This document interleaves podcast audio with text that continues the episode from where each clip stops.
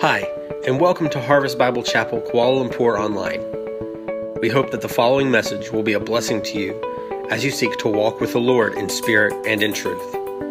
For more information about our church, please visit www.harvestkl.org or click the link in the description below.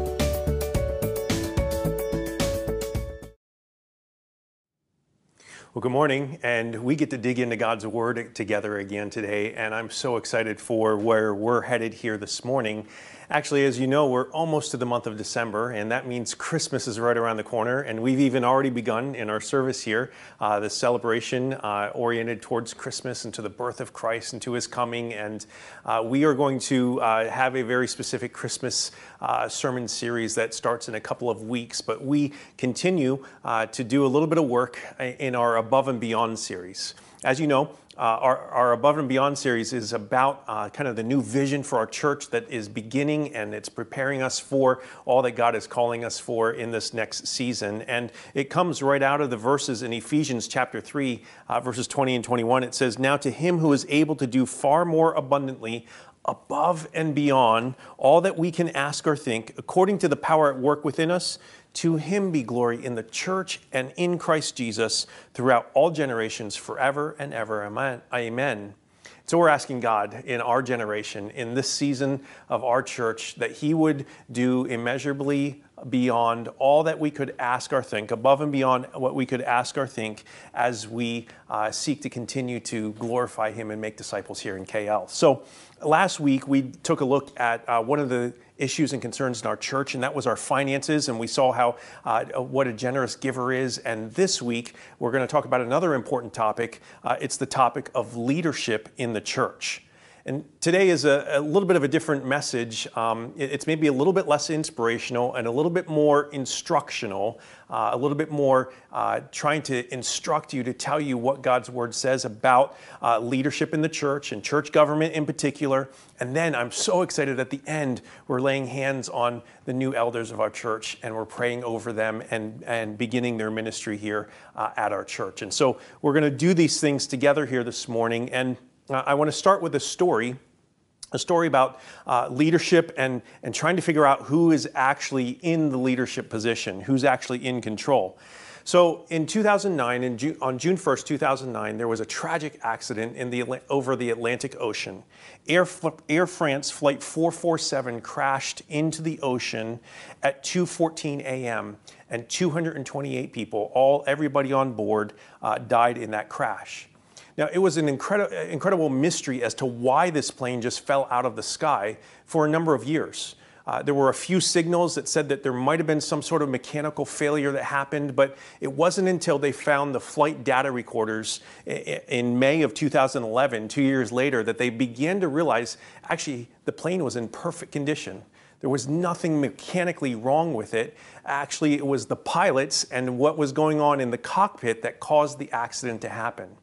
You see, there were three pilots on this flight, and the senior uh, pilot uh, was required to take a rest break, and so he left the cockpit and he left the two junior men in control. And, and there was the one man who was flying, and uh, they flew into a storm. And in the midst of it, icing started to happen, and it started to play with the instruments, and the autopilot went off, and suddenly the youngest uh, pilot was in control and he was sitting there in the cockpit uh, flying the plane and he said i'm in control. That's what he said. Um, and yet he was completely out of control because as the plane hit the turbulence and began to kind of move around a little bit he began to move uh, the, the control stick and it seems like he panicked and he was began pulling up on the stick so that the plane was was going up into the air and slowing down. Well, that, that causes what's called a stall, and the plane ultimately was stalled the whole time until it crashed into the ocean. But it was the pilots, as they heard the pilots talking about what was going on, that they realized uh, that there wasn't really an understand. They didn't understand the situation, and the one pilot was fighting against the other pilot. Uh, even the more senior man, when he took control um, and said, "I have now control," uh, the other man continued to pull back on his flight control stick, even though the other man was trying to push the plane down and, and speed it up. It was this confusion between who was in control of the plane that ultimately caused the accident. And even when the senior pilot arrived and began talking to them, the, the, the, record records that they had so much confusion among them, they didn't know who was in charge. When it comes to leadership and leadership in the church, oftentimes we find ourselves in this position of panic, kind of seizing and taking control, and it leads to disaster. I know that when I uh, personally am in a situation where I don't know who's in control, I don't know who the leader is, that, that often provides uh, a lot of confusion and some bad things. And so today's message is called Who is in Charge of the Church? How should our church be structured? And, and who do you think should be leading our church? Who is in charge of Harvest KL? Well, the main point that I want you to write down here this morning, just so that you can have it in your mind, continue to remind yourself of this. Here's the answer Who is in charge at Harvest KL? It's this Christ exercises headship over the church through spiritually mature elders who shepherd his flock. And so we're going to land in 1 Peter chapter 5, but I'm, I'm actually going to try to get us there through a couple of other texts first and, and try to answer this question who is in charge of the church?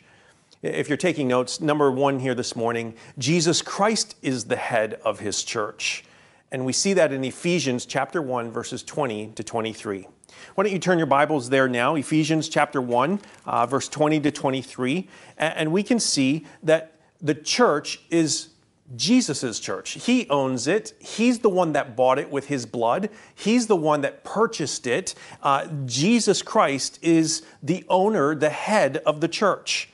The church doesn't belong to a pastor. The church doesn't belong to elders. The church doesn't belong to congregation members. It belongs to Jesus Christ, who alone is the head of the church. Look at Ephesians chapter 2, chapter 1, verse 20. And it says this it says, He raised him from the dead, that's God raised him from the dead and seated him at his right hand in the heavenly places, far above all rule and authority and power and dominion, and above every name that is named, not only in this age, but also in the one to come. And he put all things under his feet and gave him as head over all things to the church, which is his body, the fullness of him who fills all in all. Notice the, the important phrase here. It's underlined on the screen for you here. It says that he put all things under his feet and gave him as head over all things to the church, which is his body. We, we see here that no one can say, according to these verses, this is my church. Now, now we say that phrase, and we, I understand what you mean when you say, This is my church. We, we're kind of happy that you're, you feel like you belong at this particular church. But the reality is, this verse is telling us that while it's proper to say, Hey, this is my church, this is where I attend, ownership is not in any one of us. Not in any pastor, not in any elder, not in any member, because Jesus Christ is the head of the church. He is the one that is in charge. The New Testament never refers to the leaders of the church as the head of the church, only Jesus Christ. And why we're not, uh, and so that's why leaders should not be primarily concerned with what, what is the mind of the congregation? What, what do they want? They should be most concerned with what does Jesus want? He's the head of the church. Now, notice here, he's not only the head of the church, it then describes the, the church in, a, in another short phrase. It says, which is his body. The church is a living organism with Jesus Christ as the head. The church is not to be organized as a corporation. It's not the pastors and elders as directors and then the congregation as shareholders. Uh, rather, we, we begin to, when we understand the difference between organization and organism, we see how the church fits organism better. So Webster's dictionary defines an organization as an administration and functional structure. But then it goes on to define, define an organism as an individual, cons, individually cons, constituted to carry on the activities of life by means of organs separate in function but mutually dependent. Like that, that could have been like you just could have put the cross out the word organism and just put the word church right in front of it. That's that's a, a great definition of what a church is. that there's this individual constituted to carry on the activities of life by means of separate organs who function together. The church is an organism which should be organized, yes, but, but it's fascinating when you see what an organism looks like. You see how all the different parts are working together. So I was actually came across this week, a friend of mine showed me a picture of uh, the most complete picture of a human cell to date. And this is what it looks like. I mean, eh, all, all, those different colors, I believe, are artificial artificially put there, but you see all, all the colors emphasize all the different parts and how complex one human cell looks like. While an organism is organized, it's more than just being organized. It's, it, it's living and it's responsive to a control center. It's responsive to the brain, to the head.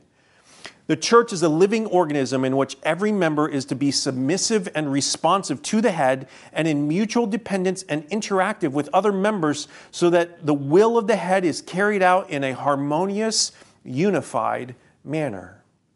So we see Jesus is the head. we're talking about the head of an organism called the church. And the main function of the church government or leadership is to allow Jesus Christ to exercise his headship over the church. That's the primary purpose of what the leadership of the church is supposed to do. When you have this figured out, it changes how you conduct business. You see, if, if you think that a church is a democratic organization and every member has a vote, then, then it's going to be church politics all over. If you think that the church is about a pastor who does everything, then, then you're going to be under a dictatorship. And if you think that a church is, is, is, about the members are the shareholders and the largest shareholder has the biggest influence, then, then it's a business. But when members live in daily submission to the headship of Jesus Christ and they seek to obey his word and they gather together and they deny themselves and reverently seek what the Lord is saying, then they function the way that an organism called the church is designed to be. So, what does it take for a church member to, to, to be a part of the organism in this particular way? Well, I, I not only want to teach you what the Bible says and, and kind of the lecture format here, I, I, want to challenge you a little bit in your own heart about how you relate to it. And so, write this down here this morning. Uh, this means that we, as individual members of the church, must submit to Jesus Christ as our King. I, uh, let me just ask you is Jesus your Lord? Many times people believe that there's a conversion experience that is, is happening, and it's this believing in Jesus so that you get the benefit of salvation, but they don't realize that conversion is, is not just about the benefit of salvation because I believe in something in Jesus. It's, it's the submitting of my whole life, the turning my whole life over, giving up control of my life, and, and saying, God, your way is better than my way. And so I'm going to I'm going to submit to you. I don't believe that conversion, biblically speaking, has even really happened until you have given your life over completely. You've taken up your cross, you've crucified yourself, you've died to yourself, and you've put Christ into the control center of your life. So, have you given up control and submitted to the lordship of Jesus Christ? See, when you submit yourself to his way, including his, his way of leadership, the, the way that he structured who's supposed to be in charge, that then you come to the spot where you can actually function properly within the organism that God has made for us. So, back to the story about the airliner that crashed. Remember what the cause of the crash was? It was the co-pilots, the, the two pilots who, who were, uh, of the three, who were sitting in the seats, flying the airplane, and the one was pulling the stick one direction, the other was pushing the stick the other direction, canceling each other canceling each other's control inputs out. And that ultimately is the thing that caused the airliner to fall out of the sky. You see, it wasn't a pilot trying to fight the airplane for control, he was fighting the other pilot when, when we don't trust what God's word has to say about who's in control of the church, when we begin to stop reading the instrument of his word and, and start just putting our own inputs into how things are supposed to function, like the pilot that accidentally, admittedly, crashed the plane, we will panic, seize control, and disaster ensues. So we must submit ourselves to the King, to Jesus Christ as our Lord. Let Him be the head of our church and be the control of our life, and we follow Him. We're, we're asking today who is in charge of the church? And we've seen Jesus Christ, He's the head, He's the one that's in control. But notice the rest of the statement continued to talk about how God delegates authority to other men on earth to give leadership to a church. And so write this down. Christ, number two this morning, Christ exercises his headship through spiritually mature elders. We need to understand what this term elders means uh, and how it's used in the New Testament. And so uh, I, I want to just explain to you about how uh, three different terms are used to describe this role of leadership, this thing that we call elders uh, in our church, even here today. So the first term that we see used is the actual term elders. In the Greek, it's presbyteros. And, this is really a term that looks at the man, the character of the man, and describes his maturity. Now, important to understand, not, not his physical maturity, not his age, it's speaking about his spiritual maturity, the maturity of character within his life. And so a number of places. In, in 1 Peter chapter 5, we're going to look at here in a second, verses 1 to 4, uh, and, and, and Titus and Acts, we see that this term presbyteros, elders, is used to describe a leader in the church.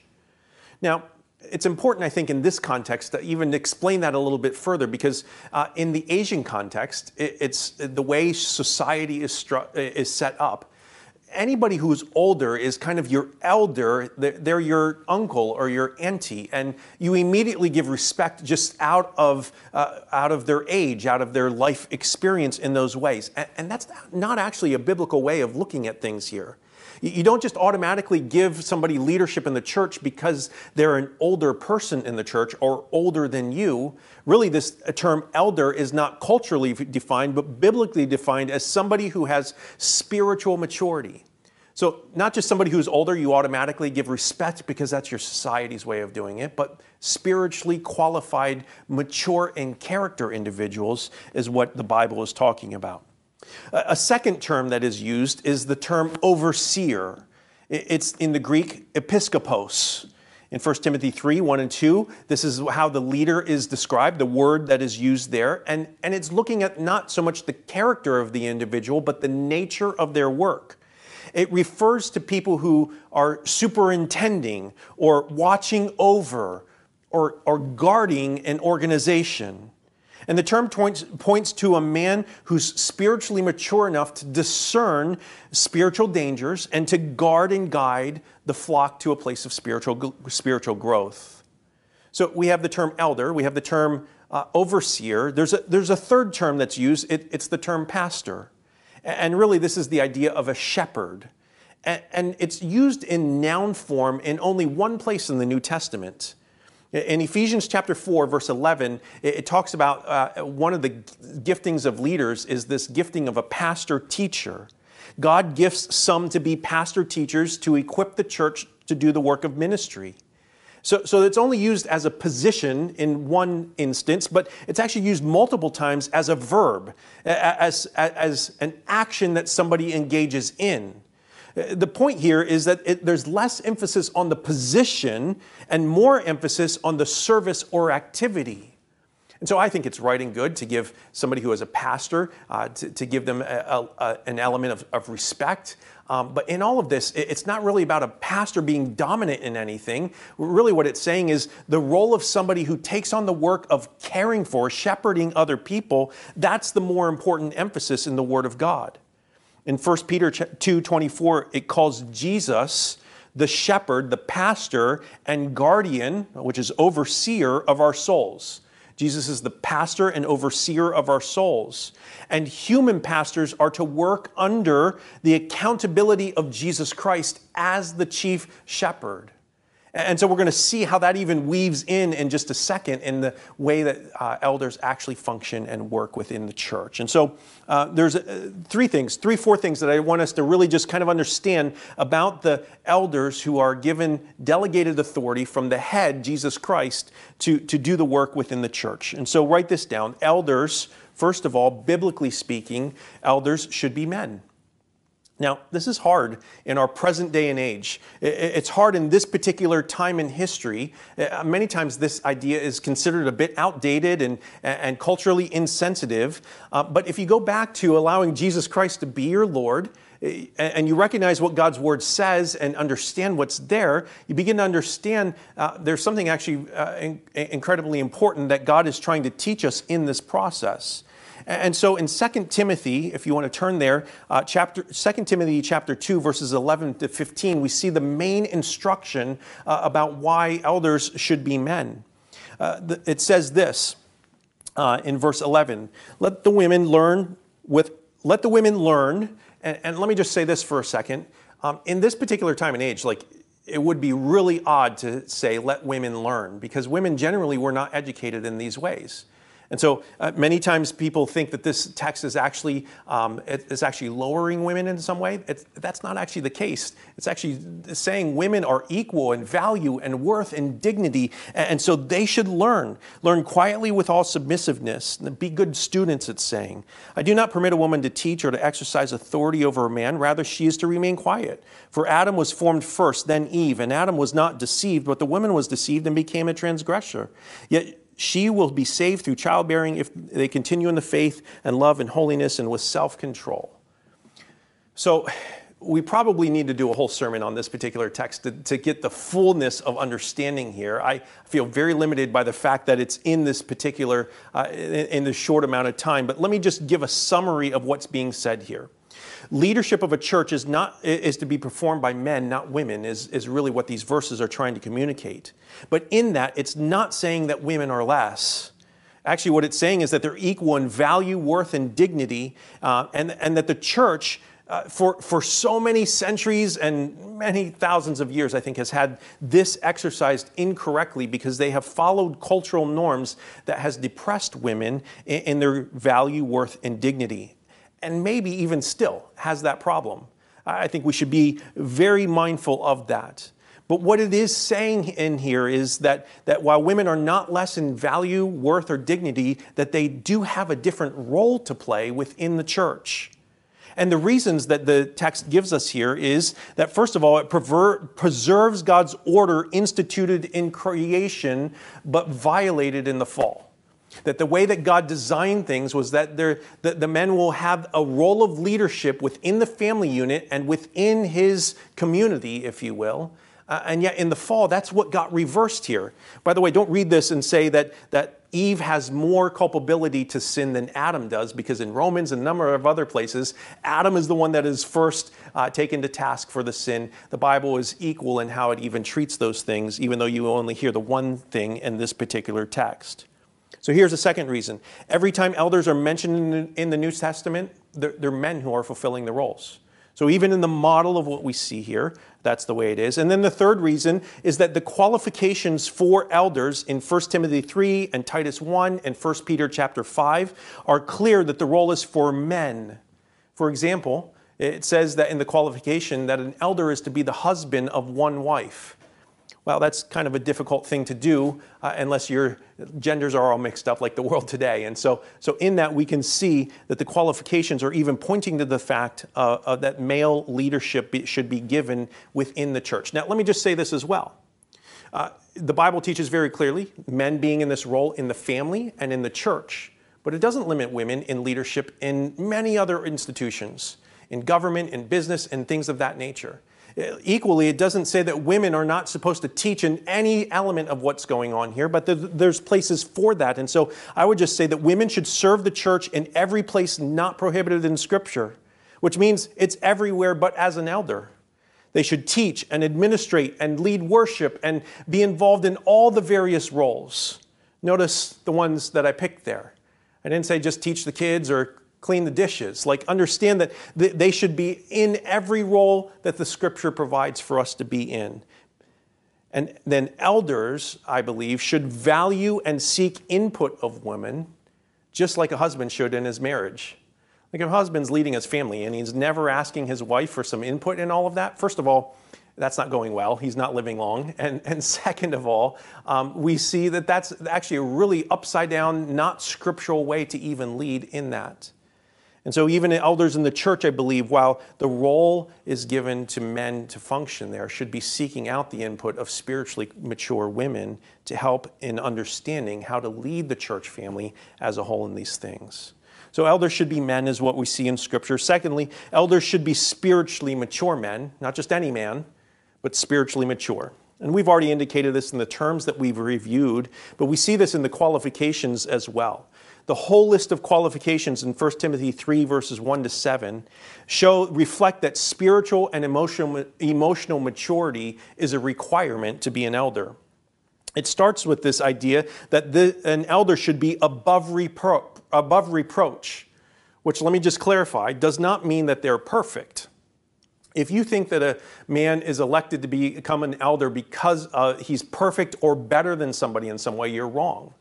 Uh, an elder is actually just like any other normal Christian, uh, seeking dependence upon God, allowing the Holy Spirit to control them, but stumbling and sinning sometimes and needing to repent and, and failing in some ways. They're, they're, not, they're not saying that somebody is, is perfect in these things, but that they, the, the term above reproach means that there is, there, there is integrity in the reputation of how they live. In other words, I would call them chief repenters in our church men who know how to deal with the things that are wrong within them and are quick to come to the place where they repent and confess and get before the Lord and allow the blood of Jesus Christ to wash over them again, and, and that their righteousness comes from that and nothing of their own.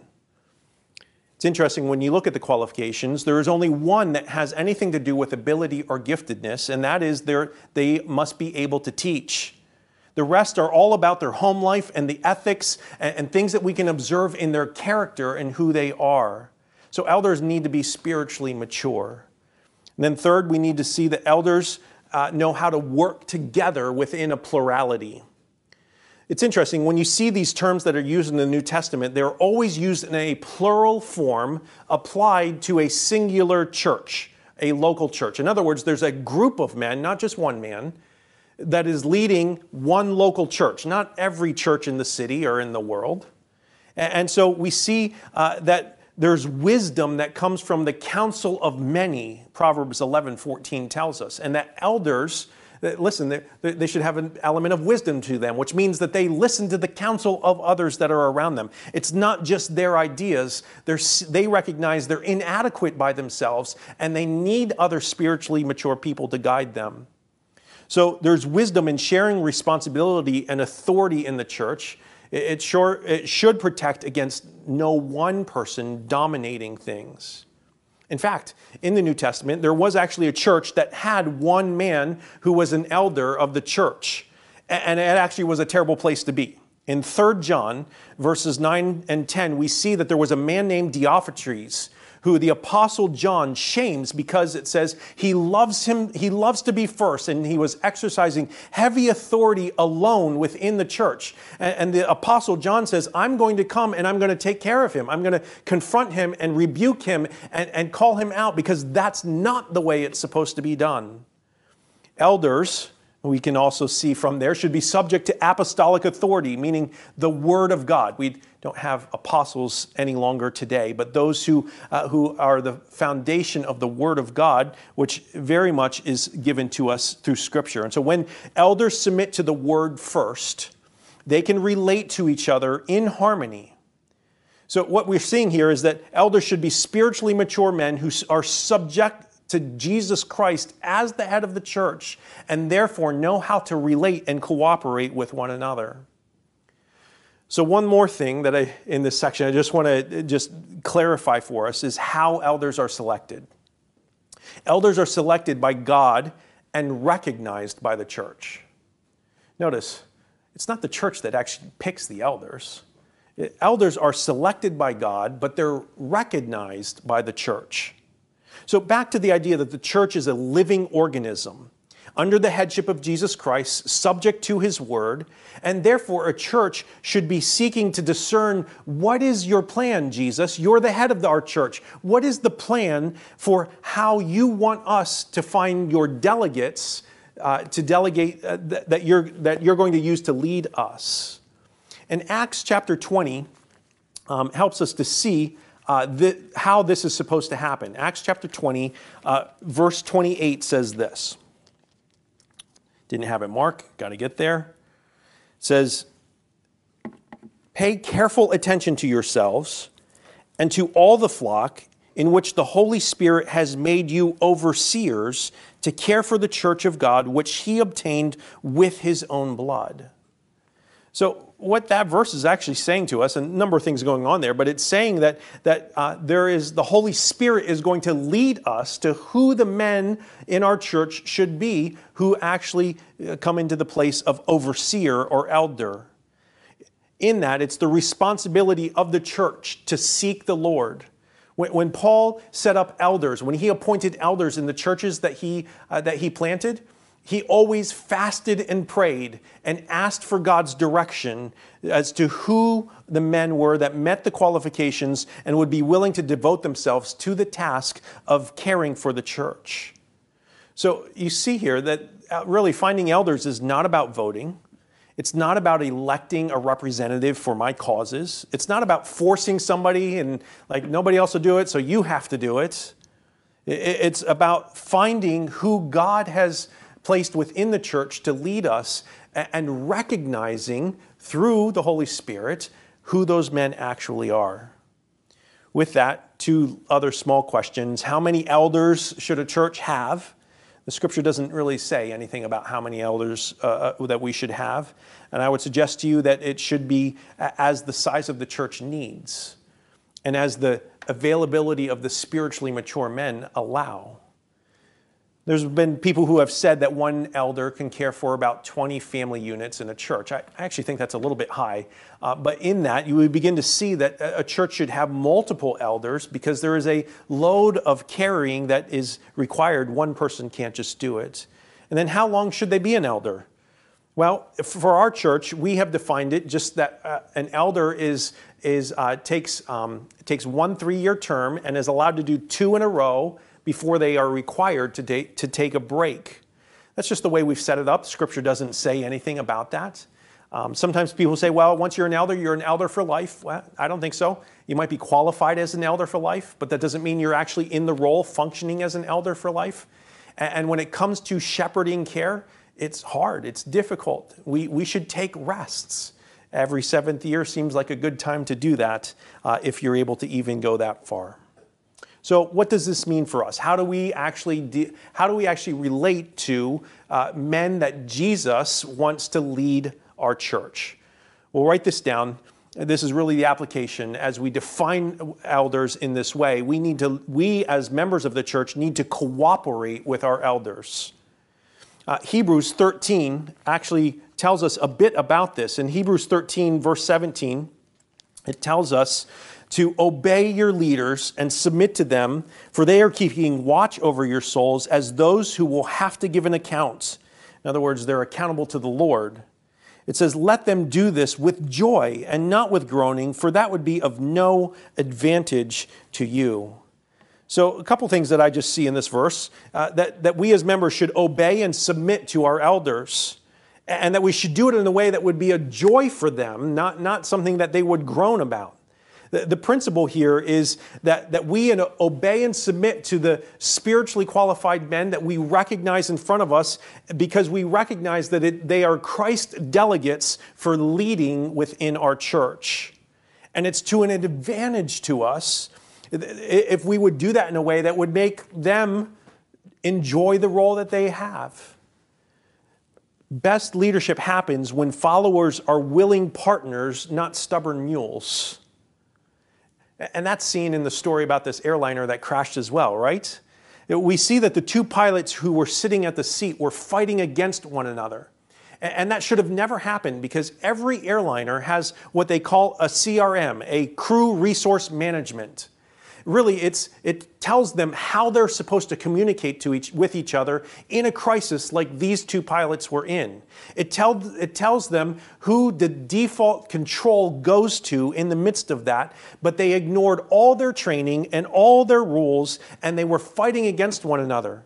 The crew resource management policies are really about how to cooperate with one another, and yet they forgot all of those things in the crisis because, because in the panic of what they were doing, they were fighting for themselves.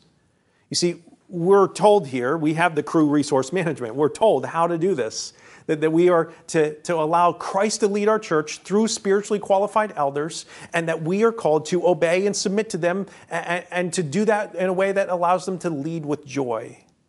So we must learn to cooperate with the elders that are in our church.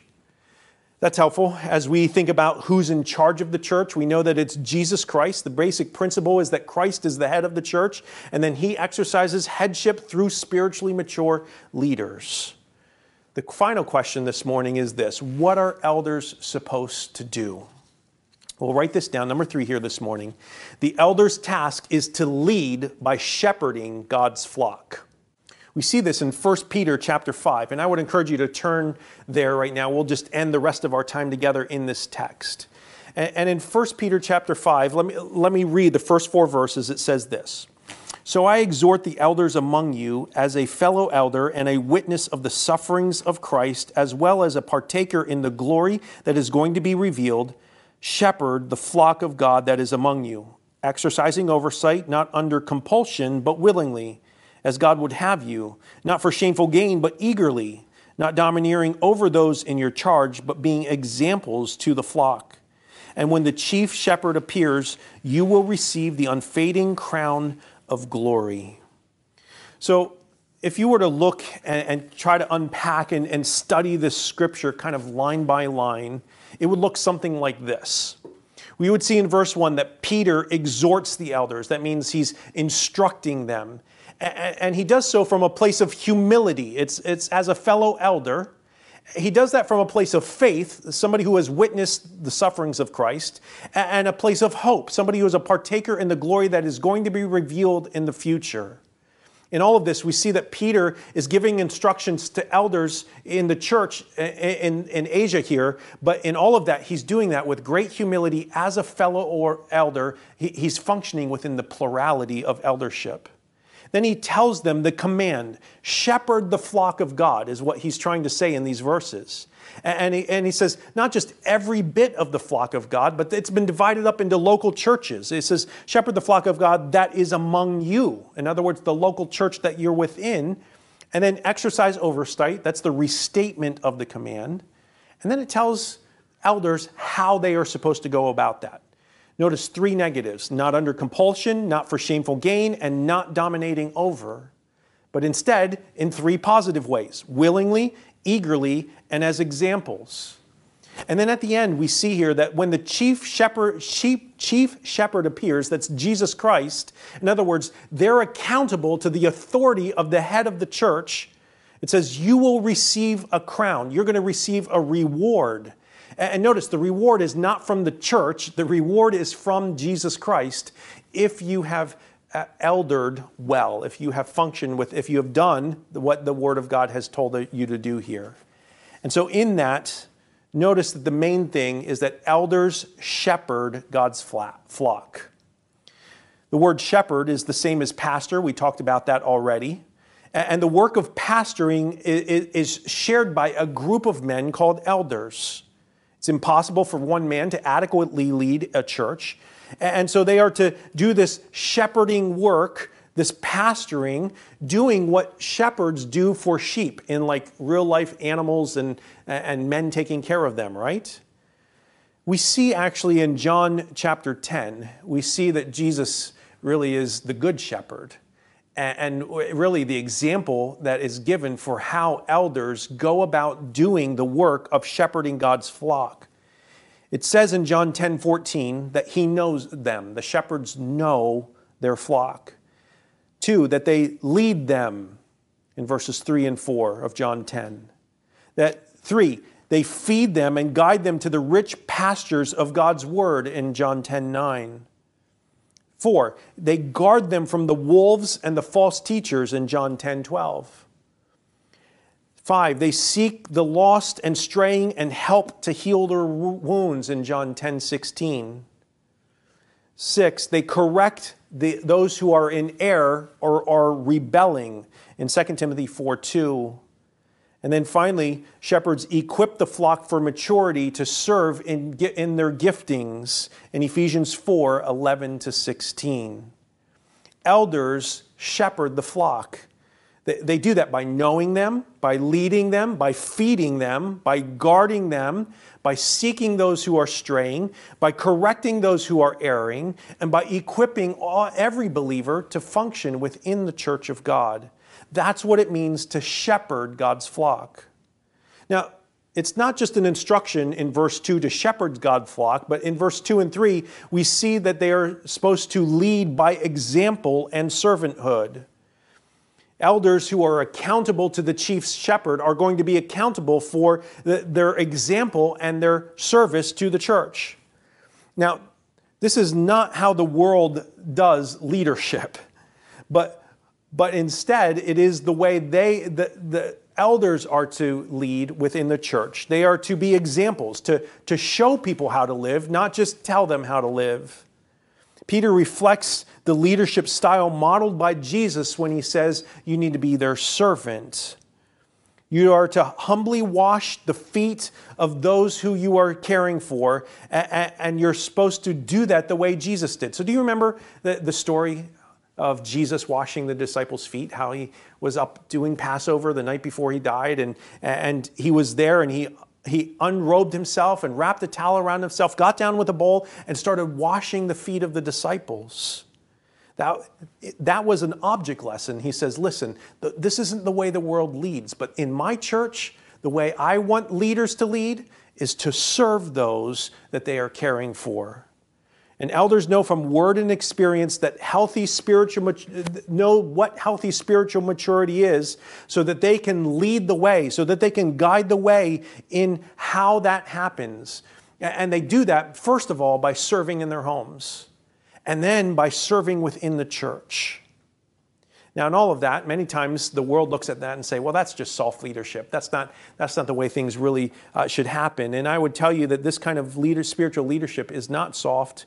They, they still must exercise authority. Titus 1 9 says that they must know what sound doctrine is, able to teach it, and to rebuke those who contradict it. They must prohibit what the Bible says not to do. They must exhort people in what the Bible instructs people to do never selfishly or using power for personal gain, but strongly leading God's people to truth and confronting error where that happens. And so that's why the manner matters. The way that elders lead matter immensely. Peter gives us three things not to do here, and then three contrasts of ways that they should actually function. So notice here in verse 3 it says that they are not to serve uh, or to lead under compulsion, meaning they're not doing it because they're forced into it and that they're motivated properly in doing so, that they are serving Christ as his head, not for any other uh, reason. So they're willingly doing it. They're, they're doing it out of an understanding of who Jesus is as the head of the church. And they're saying, This is a scary uh, responsibility. I don't think I can do this in my strength. Actually, I know I can't, so I'm going to depend upon Jesus, but I'm willing to do whatever it takes to do that. Secondly, it says that they are not, they're not supposed to do this lead for shameful gain. They're not supposed to do this for money or for power. Instead, they're supposed to do this eagerly and, really not, not out of like I, I have to do this to get to what i want at the end but really just out of a heart that purely says i love to serve the lord and i'm excited to be able to be used in this way. And then the third thing it says not to do is to not domineer over those who are in their care. That means not to control others or to do things to satisfy their own ego. Rather they should be doing it as examples of how to live in the power of Jesus Christ, controlled by the Spirit, loving the Father. In all of this, you see that there is a very high calling for those who we are recognizing as being elders. And so, really, I believe for us, we need to pray for our elders. We need to pray for them to depend upon God because this is an impossible task in man's own power. You need to pray that your elders depend upon God, that they don't fall into self sufficiency, that they don't fall into, I think this is the best practice, they don't fall into this is the way the business world does things, but that they listen to God and they follow his headship because Jesus is the one who is in control of the church. So it's interesting that this Air France uh, crash that happened, there was a pilot on board who was actually uh, had just taken his rest a few minutes earlier. He had over 11,000 flight hours, immensely experienced in airline flying. But, but the two men who were sitting at the controls, the two junior pilots, that too late called him into the cockpit. When he finally did show up a minute and a half after everything began to go south, they wouldn't let him sit in the main seats. He, he was sitting in the seat behind, telling them what to do. But in the midst of telling them they, what they should be doing, the cockpit recorders record that they weren't actually doing what he said. In particular, the one man continued to pull back and slow the airplane down and allow it to fall out of the sky. I don't think he even knew fully what he was doing in the midst of it, but they weren't listening to their chief pilot. And we need to pray. We need to pray that these men, as they take on the role of leadership of Harvest KL, that they're constantly listening to the one who is in control, the chief shepherd, Jesus Christ, the head of the church. So, as we end today, we get to actually introduce new elders to you. And as we do, it's important that we understand who is in charge in the church. We've said here today that God's word teaches that Christ exercises headship over the church through spiritually mature elders who shepherd his flock. And as we look above and beyond, we're asking God, would you do something beyond what we're even asking here? Would you help us as we put new leaders into place that they would lead in godly ways, following what your word has to say? God, do above and beyond what we could even imagine in this. We are asking you to, to help us as we begin to be led by this new group of elders in our church.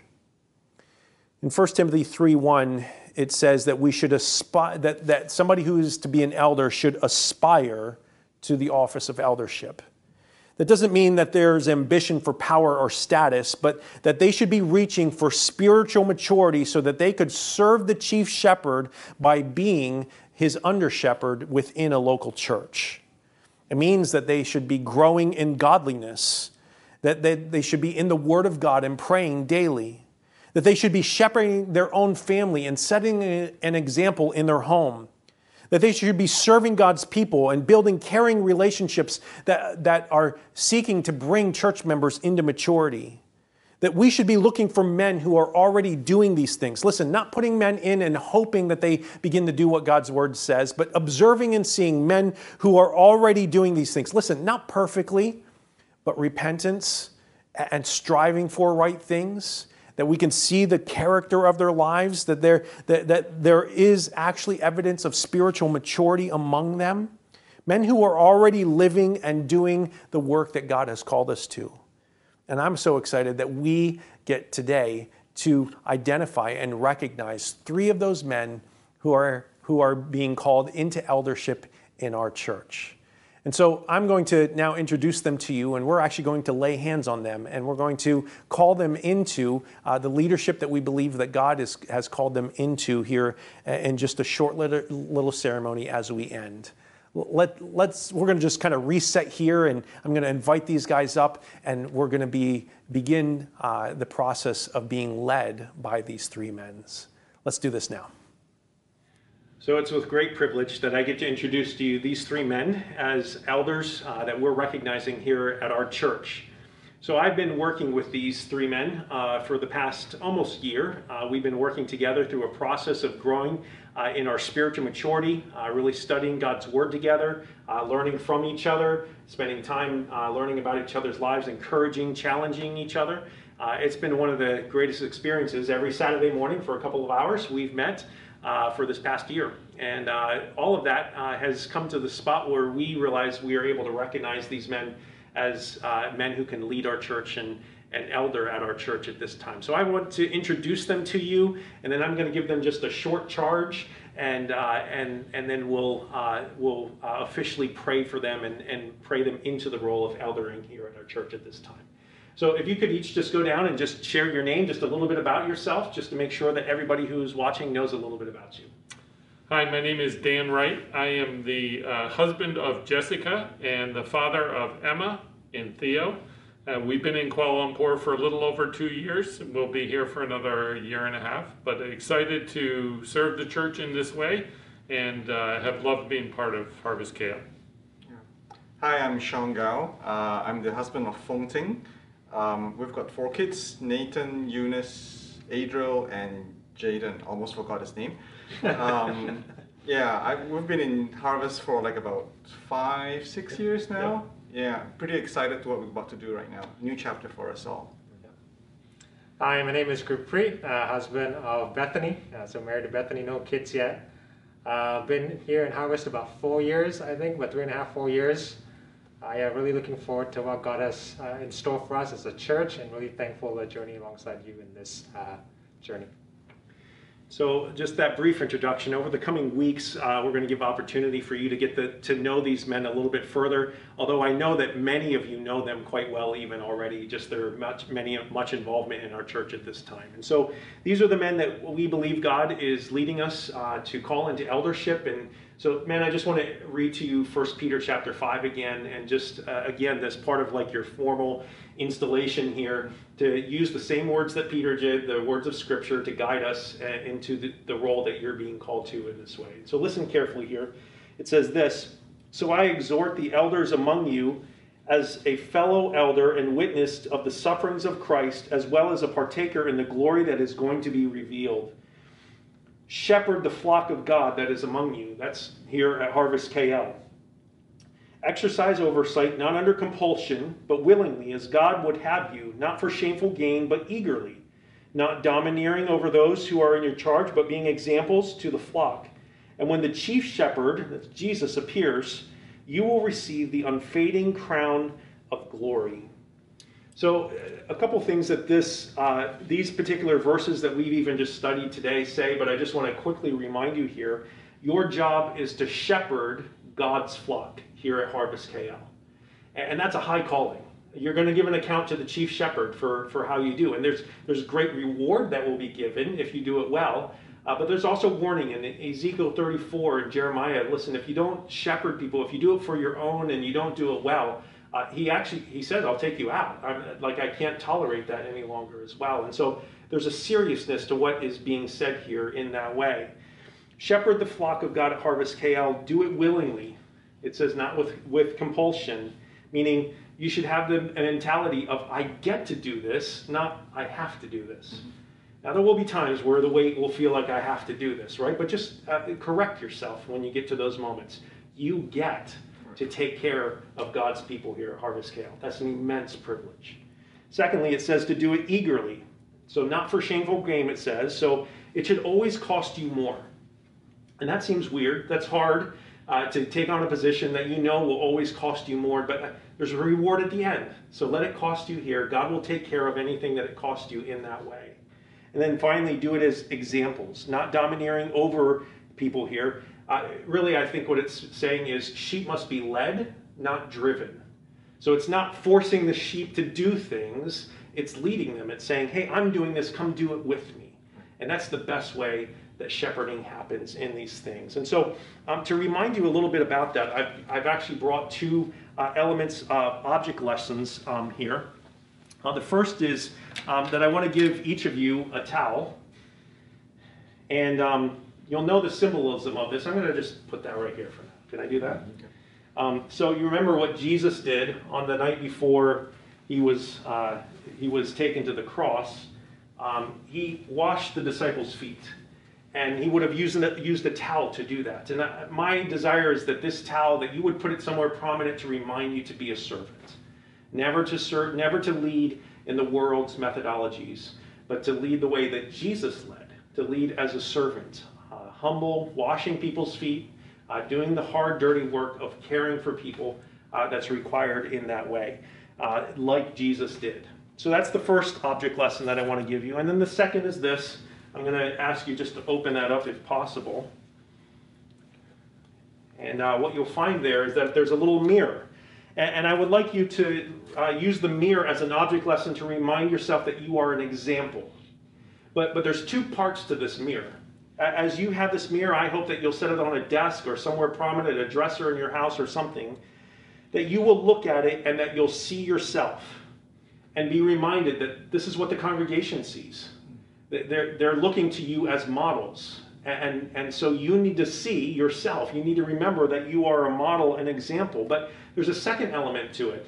You should look at it and go, they're looking at me, but they should never focus on me. I need to turn this so that they, the reflection is to Jesus. And that what they're seeing in me is not just my ways of doing things, but that they're seeing Jesus in it.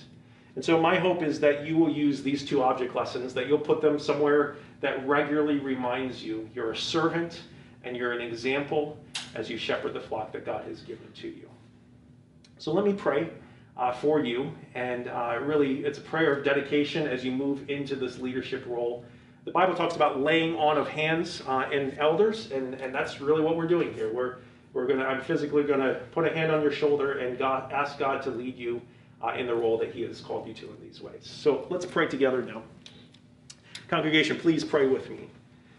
Heavenly Father, I thank you for uh, your ways. I, I, thank you that you are the head of the church. Lord, we have made that very clear today that you indeed are the one that are leading us. But Lord, you've chosen to delegate your authority uh, here on earth to us and in your church to, to spiritually mature men who would, would, uh, would lead your church uh, in, in the ways that you have called them to, that they would shepherd and care, take care of, uh, of the church. And so, Lord, I pray that you would guide Dan. Uh, Lord, would you help him to be a man who each day looks at your word and speaks with you and depends upon you for all that you have called him to. to Lord, that he would lead his home well, that he would love his wife and his children. Uh, Lord, that, um, that he would uh, then lead the church well in those ways as well. God, we ask for your strength in, that, in those things. Lord, I thank you for Sean Gao and for your call in his life. And Lord, as you have told him to shepherd the flock here at Harvest KL. Lord, would you help him to do that willingly and eagerly and, Lord, just full of humility? Lord, this is, these are already things that, that we can see within him, but God, would you increase that in him? Would you increase his dependence upon you and, and his submission to you in those things? Lord, that he would lead well as an example and as a servant uh, the people that you have charged him to shepherd in these things. And then, Lord, I thank you for Gurpreet and for your call in his life. And Lord, I thank you for how you've rescued every one of these men from their own ways of thinking and brought them into uh, faith and belief in Jesus Christ. And Lord, I thank you the way that you have done that within Gurpreet and, and the obvious work that you do each day in his life. And Lord, would you help him uh, to strive to depend upon you, to find his confidence and his hope and his trust in you and Lord, to, to lead out of a position that he knows that he's loved and saved by you, and that, that you have called him into this particular role at this particular time. Lord, would you uh, just surround him with uh, your, your deep love and, and with the confidence that comes from following you closely each day. So, Lord, I, I, thank you for each of these men. I thank you for Dan and Sean Gao and Gurpreet. And Lord, ask your uh, blessing upon them as they lead our church. Lord, we know that as you uh, provide good leaders for our church. We, uh, we have a, a, place that, that is cultivated that can glorify you in a powerful way. Lord, would you help these men to uh, see if they ever make uh, if, if they ever make a misstep and to be quick to repent and to be quick to follow after you. Lord, would they continually uh, listen well to uh, the sheep of this church, the flock of this church, but Lord, most of all, listen to you and, and be led by you uh, Lord, we want to be led by these men to a place where we're confident that it's Jesus Christ who is leading us. And so, Lord, would you help these men in these things? It's in Christ's name I pray. Amen. Amen. So, one last thing as we end here today, I just want to instruct you as the church here at Harvest KL. I just want to give you just a quick word of instruction here. These are your elders. Uh, these are the men that we're recognizing that God has called to lead our church at this particular time. And so I encourage you to follow them, just like the scripture tells us that we read earlier, to obey and submit to them uh, in a way that would bring them joy uh, to the leadership role that they have. And I think one of the best things we can do is to pray for our leaders. I would encourage you, pray for these men. Pray for them once a week. Pray for them once a day. Find a way that you are regularly praying for the leaders of your church. Uh, you will not regret spending that time praying and asking God to lead us as a church in this way. And so, really, congregation, follow your leaders, pray for your leaders, and with joy, we now get to say, This is the new elder team of Harvest KL. And we're so glad for what God has done for us. Can I just say one last thing? Could you please, at some point today, pick up your phone and send these guys a message and say, I'm so glad that you're uh, leading our church, and I'm going to pray for you in these things. That would be a great encouragement to them, even as well, in that way. Well, let me just uh, conclude our service with a prayer, and then we're going to sing as we end our time together here today. Heavenly Father, we thank you that you are in charge of the church. And Lord, we joyfully submit to your ways in this. And Lord, we follow your pattern that Scripture has laid out. Lord, we recognize that these three men are spiritually qualified and are willing to take up the role of leading uh, our church as under shepherds under you, the chief shepherd. And we praise you for the way that you have orchestrated these events. And Lord, we pray that you would continue to help us to keep our eyes on you. You are the hope that we have. Lord, as even as we review what you have done for us in this final song that we sing here today, would you help us to celebrate the way that you're working among us in these ways? It's in Christ's name I pray. Amen.